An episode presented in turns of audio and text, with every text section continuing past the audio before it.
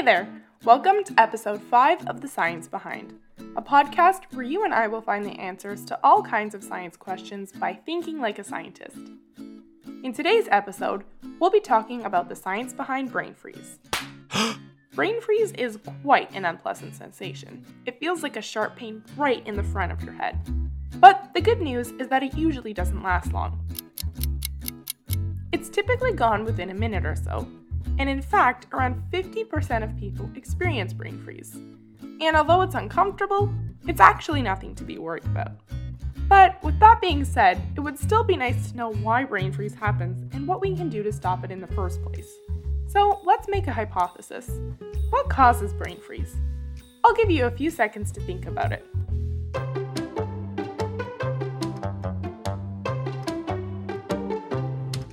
Do you have your hypothesis? Great. Now let's look at the science behind brain freeze to find the answer.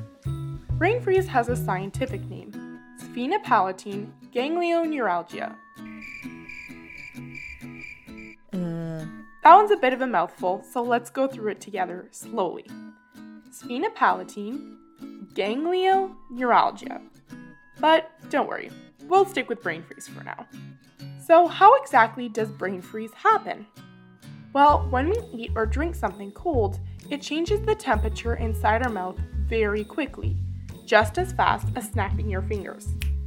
That causes the blood vessels, which are like little pathways that transport blood in our body, to get smaller because they're cold. This reaction sends a signal to your brain, which tricks it into thinking you're in pain. Emergency. Emergency. Your body does this because it knows that something's off, and the signal of pain is your body's way of communicating that there's a problem.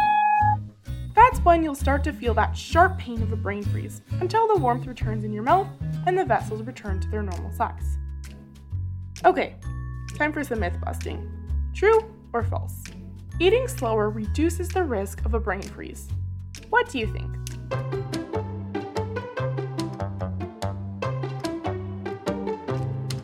The answer is true. Eating slower can prevent such a dramatic temperature change in your mouth, which can help reduce the chances of a brain freeze. But what if you do end up getting one?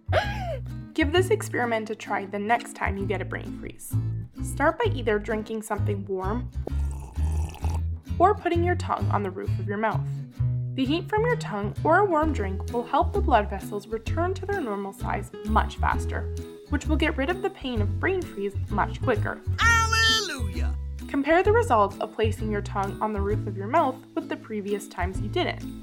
What you'll notice is that the brain freeze phases much faster when you apply the heat from your tongue or a warm drink. So, what have we learned today? Well, we know that brain freeze is uncomfortable, but it's actually no cause for concern.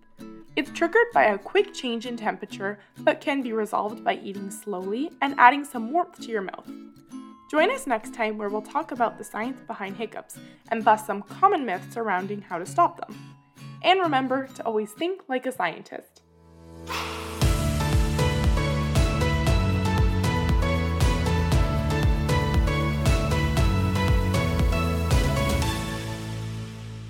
The Science Behind is brought to you by Pingwa. To find more episodes, be sure to check out www.pingwa.com. You can also find us on Google Play, Spotify, and Apple Podcasts. Thanks for tuning in, and we'll catch you next time on The Science Behind.